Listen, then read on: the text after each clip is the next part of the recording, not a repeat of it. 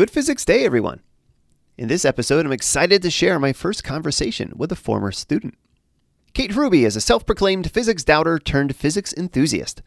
She stepped into my intro physics classroom at the University of New England as a sophomore environmental science major. And three years later, she had completed all of the courses to earn her minor in biophysics. She even did some physics education research with my colleague Jamie Vasenka and published a few papers. Her newly found love of physics led her to the University of Maine to study glacier dynamics and dig deeper into some applied physics. She sails boats, plays with flubber, and hosts a fun and informative podcast. I think you'll enjoy our lively conversation.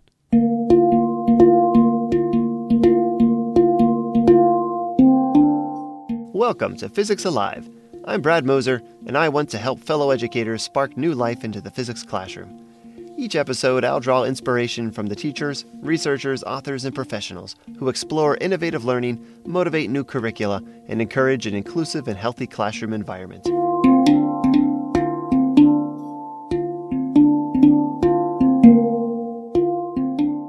Kate Ruby graduated from the University of New England in 2016 with a BS in Environmental Science and from the University of Maine in 2019 with a Master's in Earth and Climate Science. She is currently chief mate for the company Deep Sea Wilderness, where she is part of a team of experienced scientists and sailors providing students with live aboard marine science, sailing, and environmental education experiences on the Salish Sea off the coast of Washington state. This year, she also started a podcast called Go Forth and Science, where she and her guests tell tales of science and adventure in the world around us. In this episode, we talk about the learning experiences that made her education great, the super cool physics of flowing glaciers, why we and our students should even learn a bit about glaciers, and we get the inside scoop on her podcast. Thank you, Kate, so much for coming on to Physics Alive. Yay! One of my big passions in education is providing content, skills, and experiences that are relevant for my students' personal and career interests. Um, I'm hoping to learn how to do this better, and talking to my current and former students is a great way to do this. So, uh, I'd like to start our conversation by having our listeners get to know you a little bit.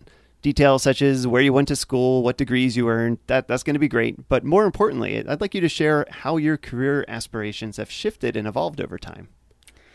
Yeah, uh, well, they definitely have shifted. Uh, uh, in high school, I actually very much disliked physics, and now look at me, I'm on a physics podcast. yeah, I'm a convert, that's for sure. Um, so, yeah, so I went like from being like staunchly in the biological sciences camp in high school, uh, and then I got to UNE and proceeded to take all of your physics classes, and then I was like, oh wow, okay, physics is really cool. um, I really started thinking about how much the biological sciences and like the environment and climate change all have to do with the physics of our planet, uh, with you know tides and wind patterns and Coriolis effect, and there's so much that our planet relies on and is the way it is today because of these physical phenomena. And so I realized that, and I was like, oh wow, okay, physics is actually super cool. um, and then so I was hooked and now pretty much only focus in those physical sciences when I can get it. Um, I went to grad school at UMaine and studied glaciers there for two years, and and that glaciers are very much a environmental phenomenon that just is physics tied up in a pretty ice covered bow. Uh, and so uh, that was definitely a, a, case where I kind of didn't really know what I was getting into when I first started studying glaciers, and then like maybe three days in, I was like, oh wow, I'm really glad I did all those physics in college, and definitely a place that I never saw myself being as my you know staunchly biological self in high school. Now I focus pretty much solely on science communication because I think a lot of my journey through college was I I mean, I don't maybe this a lot of scientists will kick me out for this, but I do not like write, reading scientific papers. I do not like writing scientific papers.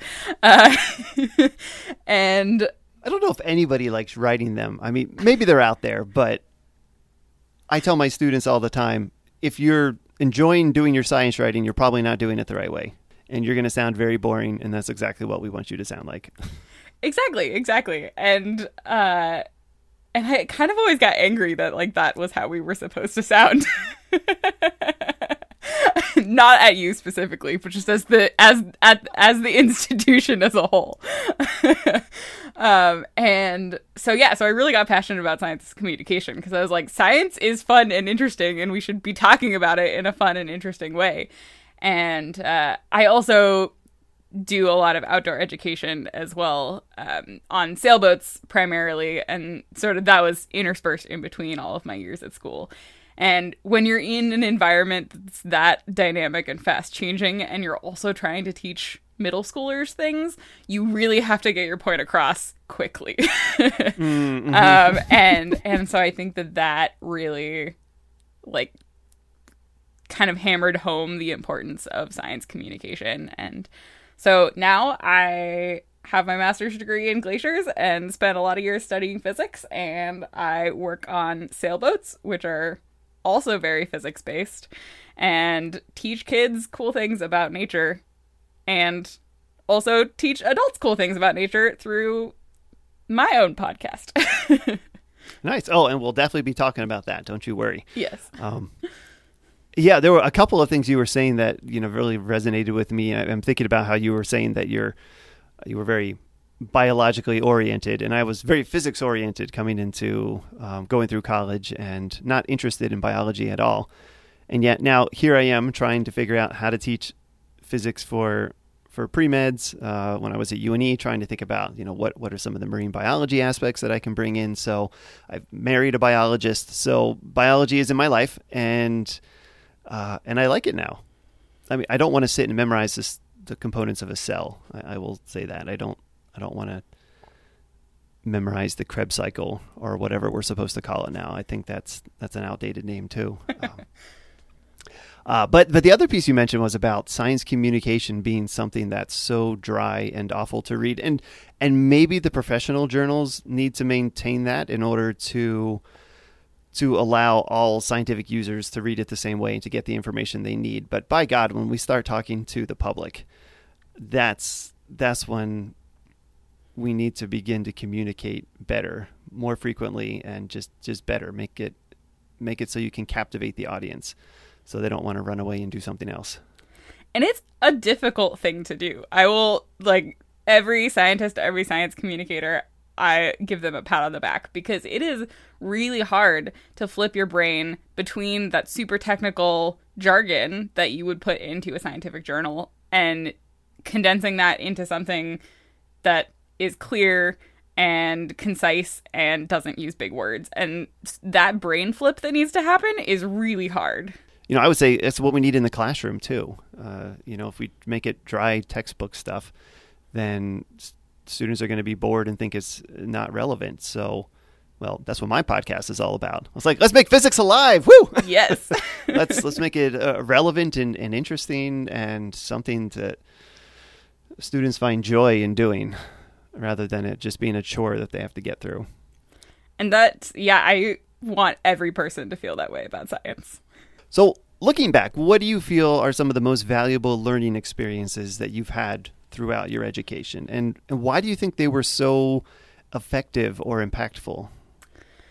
hands on learning is a big thing for me. Um, I'm definitely a kinesthetic learner. And so anytime that I had a lab in front of me where I was discovering the answers to the questions that I was asking, is that's such a powerful powerful tool. Um, and I know a lot of students and past students that have felt exactly the same way. Uh, it's so important to understand that there's a distinction between just asking somebody the answer to, or asking somebody a question and get and receiving an answer versus asking yourself a question, having the tools set up in front of you and being able to discover that. That's why I got into research in the first place is cuz I loved that so much. And I think that just small little bits of that interspersed throughout an educational experience can definitely make or break somebody's passion for science and make it that much more exciting and that much more in- interesting. So hands-on experiences definitely are the way to go with education. You, you, know, as as you saw in the physics class at UNE, that's what we were all about. You know, trying with the modeling instruction method, getting experiments into your hands first that you would then try to make some conclusions about that, build some models, and then be able to use that to then to then do some other hands-on activities. And and I always wish I had. I always wish I had done more. You know, I think about since I just recently listened to your episode about uh, about floating boats. Uh, I always think about it, that was one of the successes I had where we had these containers of water, a big big container of water at the front of the classroom. Everybody got a big old coffee can and said you need to put enough weights in it until it's going to sink to a certain level, and you got to do all the calculations ahead of time, and then you get the moment of truth where you where you drop that that can into the water. And that was one of those that always went over well. Students always said, Oh, I wish we had more of these types of challenge activities. I, I, need to develop more of those. I need to be able to do that more often because I think that's, you know, getting groups together to do those sorts of things is really where um, suddenly physics becomes fun and there's a mission and now there's competition because you're trying to do better than your, your, your folks around you. Oh yeah. And the, the kiss the egg when you're, uh, when you've got the egg on the ground and you have to put the masses on the spring and try not to smash the egg, but whoever gets closest gets an extra point on the exam. Oh boy, everybody was fighting for those points. I do remember that one. Uh, I'm pretty sure I failed it, but I remember it. yeah, those those hands-on labs. I mean, I think that's like what got me interested in physics in the first place is because I remember coming into the class and I was like, oh, like I have to take physics because I'm an oceanography double major and you know, we need the math and we need the physics and stuff like that. And then like a couple weeks into the class, I was like, yo, this is awesome. I get three hours a day to just like play with fun tools and science equipment. And oh, by the way, I'm learning stuff out of it. And I get to smash some eggs and float some boats. And yeah, great class. And I was like, oh, hmm, cool. Physics is awesome. So I'm going to task you with designing a new introductory science course. You know, pick your favorite. It can be whatever intro science you want, uh, and you're going to teach it next year to college students or maybe high school students. And we're going to prevent. We're going to pretend the COVID era is done, and you can go back to doing things normally, Sweet. whatever that's going to mean. uh, and we'll add a fun twist. Let's say that one of the school's rules is that you aren't allowed to stand and lecture. So, what are some things that you would absolutely want to have happen in your class? I don't really like to lecture anyway, so this is a, this is a great thing. Oh, yeah, this is a great uh, uh, exercise for me to think about. Um, but I think having the kids teach the class or the students teach the class is even more important than and and pertinent and and useful than having a teacher teach the class.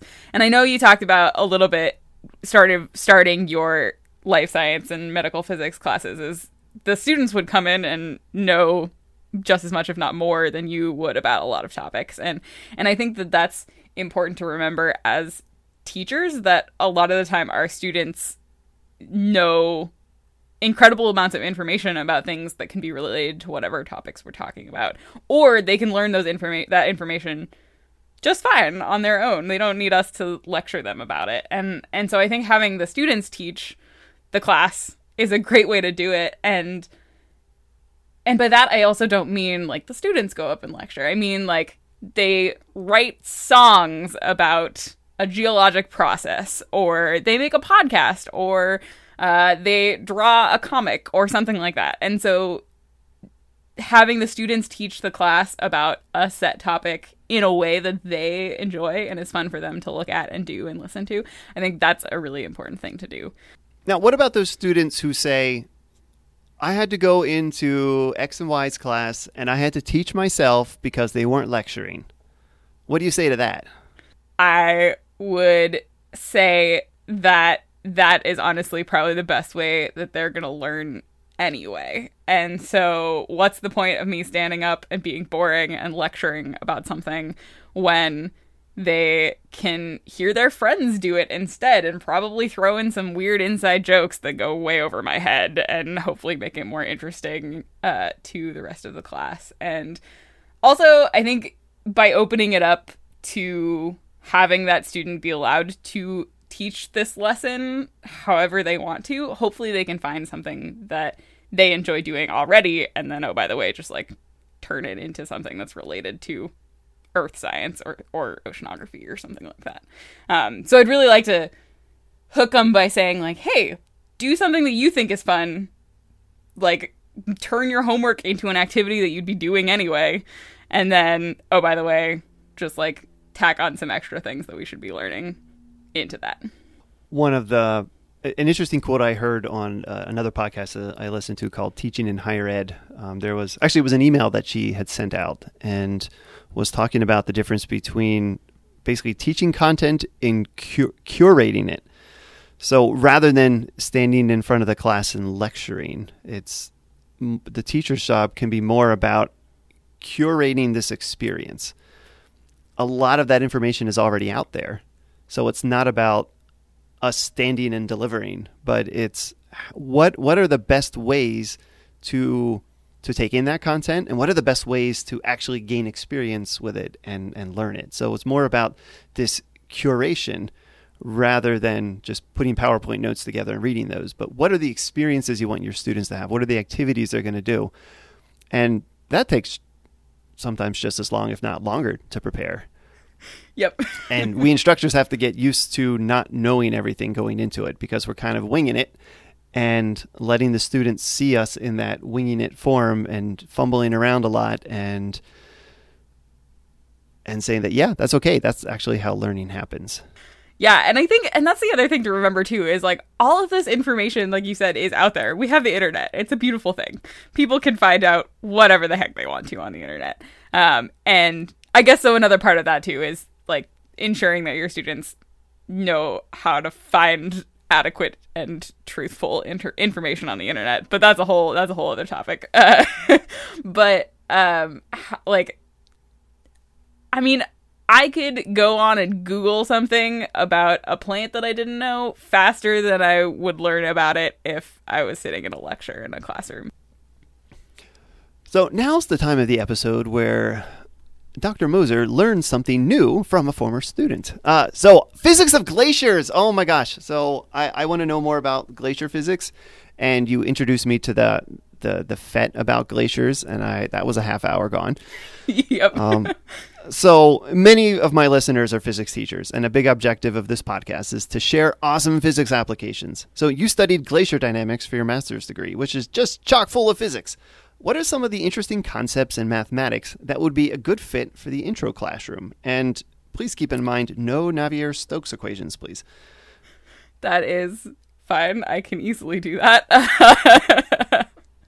uh, my one of my professors in grad school actually uh, brought popcorn in every single time that we talked about Navier Stokes, and so now every single time that I smell popcorn, I just think about Navier Stokes.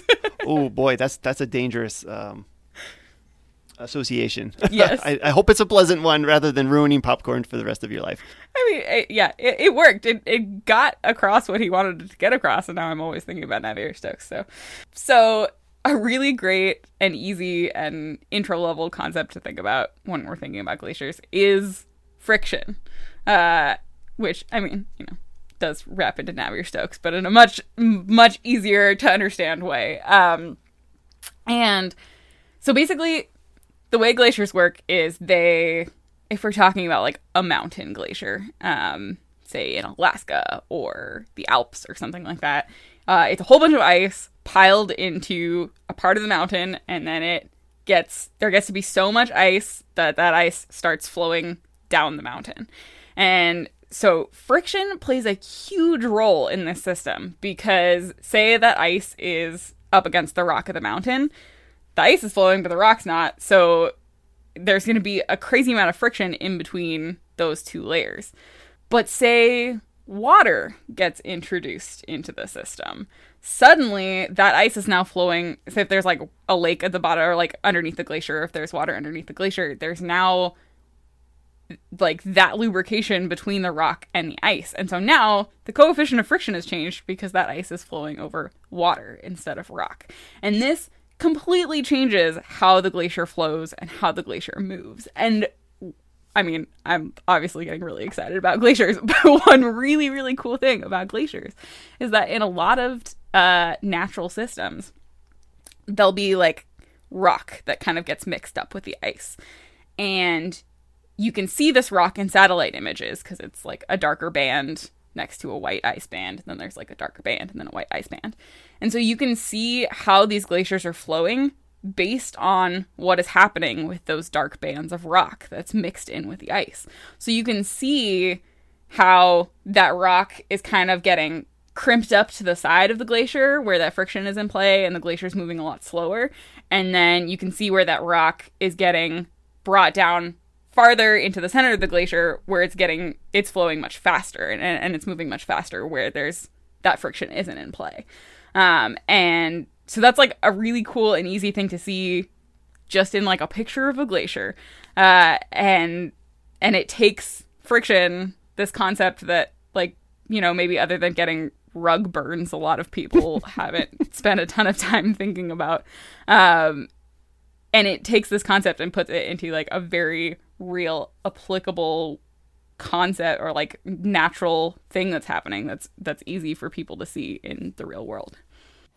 One of the things I I really like about that connection is it actually relates right back to fluid physics.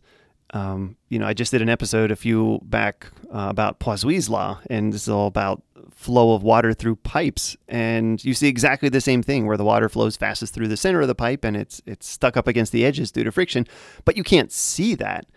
Uh, it's one of those. It's it's in the it's in the textbook as a picture. You can show vectors longer here, shorter there, but I feel like with a glacier, you get some images. Now you can all of a sudden see this effect. And uh, you shared with me a little document and video that had uh, some putty that was flowing. Could you talk about how you might use that in the classroom to show this? Yes, uh, flubber glaciers are my jam. um, so basically, you can make a viscous fluid. So yeah, glaciers are a viscous fluid. Uh, they're also really complex though because they can also sometimes break and crack and act as a solid. There's just like a lot of really fun physics that go into ice. Uh, and but you can make a substance that acts really similar to ice but just in a much faster way, which obviously if we're doing a lab experiment we want because we're not going to spend 10,000 years watching no. a glacier flow. um, so you can make flubber, which is uh, Elmer's glue, warm water, and borax and there's a whole bunch of recipes online that that people can look up. And you mix this all together. And if you have some sort of a like a ramp or like half of a pipe we get like large diameter pvc pipe a lot and just like slice it in half. Um, and you can plop this flubber onto the top of this ramp or this tube which is your valley and watch as the flub- flubber flows down your valley. Um, and i would say that depending on the the size of the experiment you want to run, um, you know, maybe takes an hour or something like that. Like still, it still moves pretty slowly, but that's what you want because you want to still be able to see the dynamics of the glacier and you want it to be realistic. Um, and you can actually put little things in the flubber and watch how those flow down. So you could put little markers like on the sides, and then you could put markers in the center and watch how the markers on the sides aren't flowing as flat fast as the markers in the center. Um, you could put obstacles in the way. You could put rocks and things like that. Um, you can also my one of my favorite things to do is to dye the flubber different colors with food coloring and kind of like stack that up and make it zebra print. And so then as it flows down the hill, you can see those layers interacting with the valley and the rest of the glacier, just like you would with those rock bands in a real life glacier. Oh, that's awesome. Yeah, I could see certainly having that as a classroom demonstration, but then if if you give your students projects to do, you know, putting throwing that one out as a as a possibility. It's like here, it's like make a project like that. So here's a chance to get on your soapbox. Physics teachers could bring some of these topics into their classes, but why should they? Why do you think all students should learn some glacier physics, or just more generally, glacier science? Well, if anybody needs more of a reason to think glaciers are cool and awesome, uh, they directly tie into climate change, which is obviously a very big topic that a lot of us are thinking about and worrying about and trying to figure out what the heck the future is going to look like.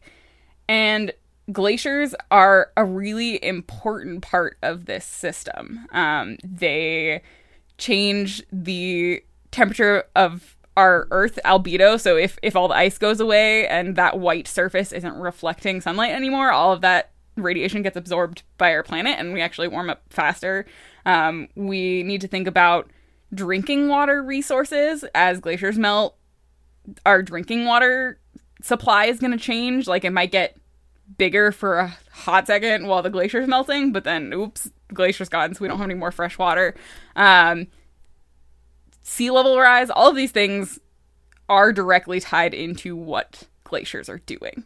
Um, and I feel like glaciers are also that really good physical phenomenon that is applicable in this broader global context of like, wow, we really need to understand what glaciers are doing if we're going to figure out what our future is going to look like.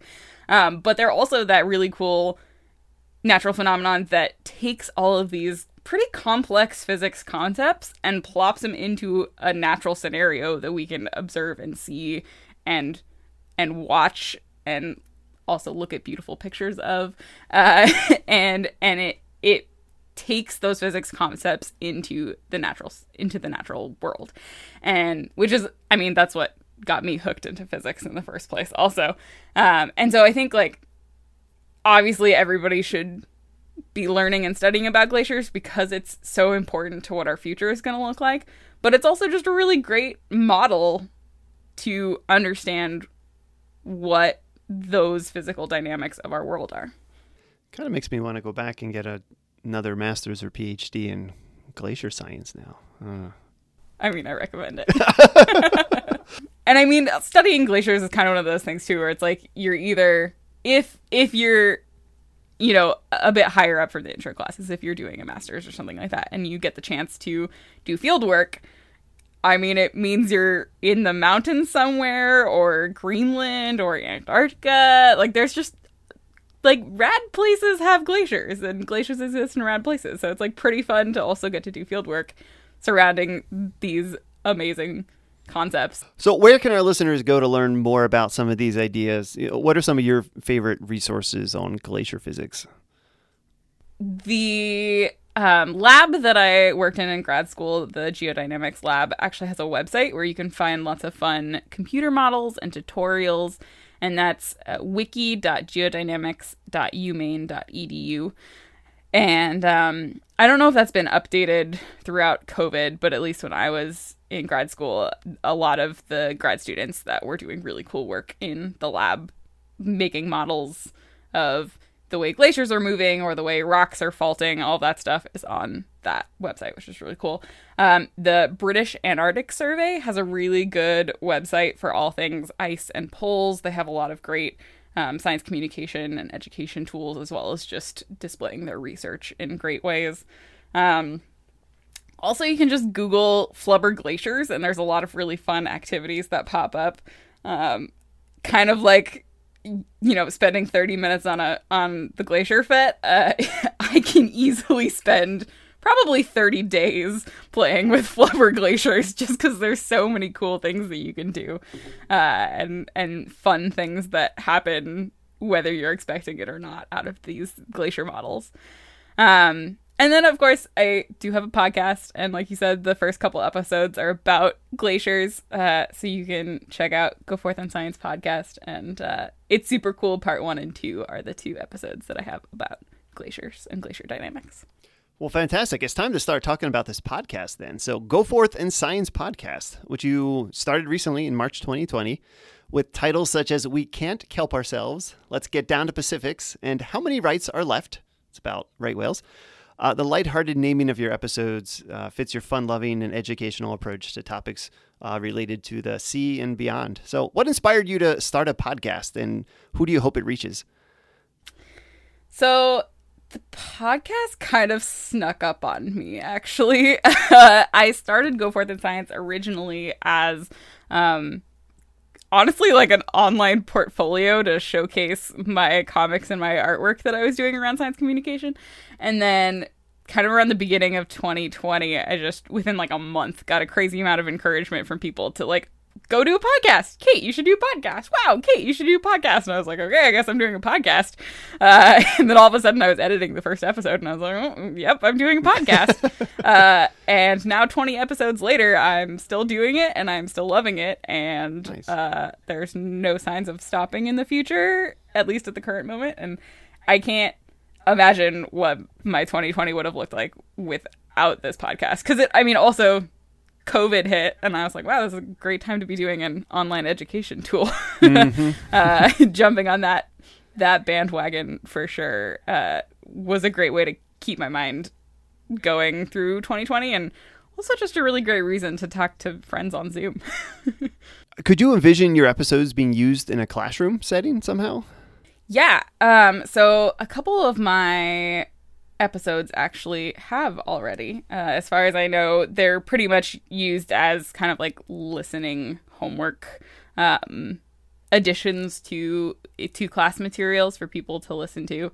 Um, but that's always really exciting whenever I get a little message from a teacher that's like, "Oh, hey, I use your podcast," and it's like, "Oh, great," because that's like one of the really important things to remember about science communication and science education is so, like science without big words doesn't mean that it isn't any less complex or less real.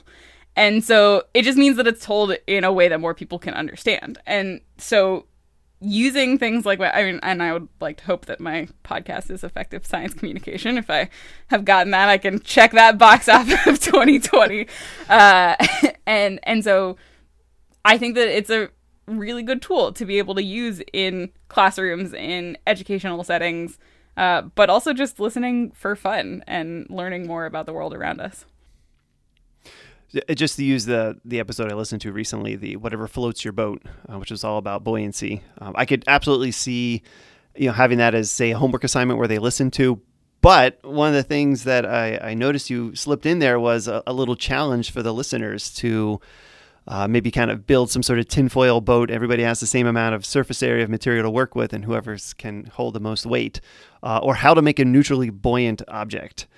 And I thought it's like those would be fun to try in the classroom as uh, again another one of those challenge type of activities, or let's get everybody sort of competing against each other in a fun way, sorts of things. So I, I really I really liked that that aspect that you could bring in that now you listen to something first, but now there's maybe some little activities we can do with it too. That's kind of the ultimate goal of this podcast is I think just to get people more engaged with the world around them. Uh, whether it's in a classroom building a tinfoil boat, which by the way, I can remember doing that in middle school. It's still it's maybe like the only thing that I really remember about middle school is doing that tinfoil boat experiment. Uh, and but it's also like I want people to go outside if they're on a hike or even just driving to work and they see a cool physical- phenomenon or a cool bird. I want people to pay attention to that and notice it and think about how exciting the world around us is. Because that's definitely how I get through every day is just by like looking at all the really cool things around me and nerding out about them. And and so I wanted to be able to share that with other people and encourage other people to start thinking in that way as well. Because I think that's also really important. Like, that is how we get people to care about science and about the environment and even about each other is by opening everybody up to making more of those observations and and thinking about things more. My wife often talks about that. Um, also loving environmental science, and she's worked in uh, a tour guiding industry for a while, um, doing uh, doing bird tours around the world. And one of the things she always says is, you got to get people to care about the world before they're going to try to save it, try to protect it. So it's like you. It's like the first step is is the education part, and, and an education in a way that makes them love the world around them. Anybody who's gone on a hike with me knows just how excited I get about pretty much anything that crosses my path. Uh, I remember climbing a mountain once with some friends in UMaine, and I I don't even remember hiking up the mountain because I was just talking about rocks the whole time. Did you actually get up the mountain? Because uh, that happens sometimes with with Lena. We'll be we can't even get hardly past the trailhead because like oh there's a mushroom. Oh did you hear that bird there? Let's look at this in the binoculars. Like we we have to go up there. if I can convince at least one person to be that excited about nature on a hike, even if it means they don't get to the top of the mountain, then I would check my podcast off as a success. Could you give a sneak peek at some episodes that you might have coming down the road? yes, I am going in, I think, two ish weeks or like a week and a half. I'll be releasing an episode about sea otters, which I'm pretty excited about. Um, I also have some topics about past climates on the docket. And uh, March is sort of what I'm calling my year anniversary and of Go Forth and Science. And so I'm actually really excited because for March's episode, I'm going to take a lot of the fun and crazy stories that I've had to cut from people's interviews for for time constraints and I'm going to put them all together in a melting pot of just like weird natural phenomenon that are happening and I am so excited about that because there's some really awesome stories that I uh, you know, have usually occurred through tangents of conversation that happen in the interviews. And so I'm like, oh, dang, I have to cut this out because, like, I'm trying to keep my episodes around 20 minutes. Uh, but then there's there's so much good content out there that I've been talking with my interviews about, and I'm just so excited to put that all into an episode. It's going to be wild. so, where can everyone find you and your podcasts and your artwork and fun stuff like that? I can be found at goforthandscience.com. And uh, all of my links to social media and everything like that are on there as well. But you can also find me at Go Forth and Science on Instagram, Go Forth underscore Science on Twitter, because my name was really long, or on Facebook at Go Forth and Science Podcast. Um, and I'm also on Webtoon and Patreon and, and all of those things as well. But goforthandscience.com is the place to go where you can find all of that and many other things if you're curious as well. You can uh, see about past guests that I've had on the podcasts or um, fun articles that I've been involved in, and just a whole lot of rad science communication. Nice. Yeah. And I'll make sure I get all of those links up on the episode's show notes. So it'll be that much easier for everybody to find. Perfect. awesome. Kate, thank you so much for coming on the, the podcast today with me and, and sharing your experiences as a student and on the education side of things and about your podcast and glacier physics. This has been uh, such a fun conversation. Yeah, thanks for having me. Uh, it has been really great to think about things that I haven't really at least on the glacier physics side, I haven't really spent a lot of 2020 thinking about it because I've been focusing on boats instead. And so it was really exciting to get to go back and think about that and think about classroom settings. So yeah, so thank you for having me on and, and inspiring me to think about all of these things again. I love that conversation. I felt uplifted for the rest of the day. One of the great joys as an educator is keeping in touch with students over the years, seeing what they are up to, feeling like a proud parent but also welcoming them as a colleague. We're working together now on a common mission. Seeing Kate start her podcast was inspiring, and as the podcast fever washed over me, I reached out to learn from her. How neat is that? Thank you so much for listening to today's episode. If you want to check out the resources mentioned in this episode and find links to Kate's social media pages and the Go Forth and Science podcast, head on over to physicsalive.com slash goforth. While you're there, you should subscribe to the Physics Alive newsletter so that you can receive updates if I ever send one out again. Find me at Physics Alive on Twitter and Instagram or go to facebook.com slash physicsalive page. If you like this episode, please subscribe to the podcast and leave a five-star rating. The internet seems to run on algorithms, and the few seconds it takes you to tap five stars will help this podcast show up in the search bar when listeners look for physics or education shows. I think that would be super cool. Thanks again for listening in, and I hope you've been inspired to try something new. Your homework assignment? Listen to an episode of Go Forth and Science. But please come back and join me again for the next episode of Physics Alive, where we'll discover how learning vectors can be fun. Until then, go forth and be well.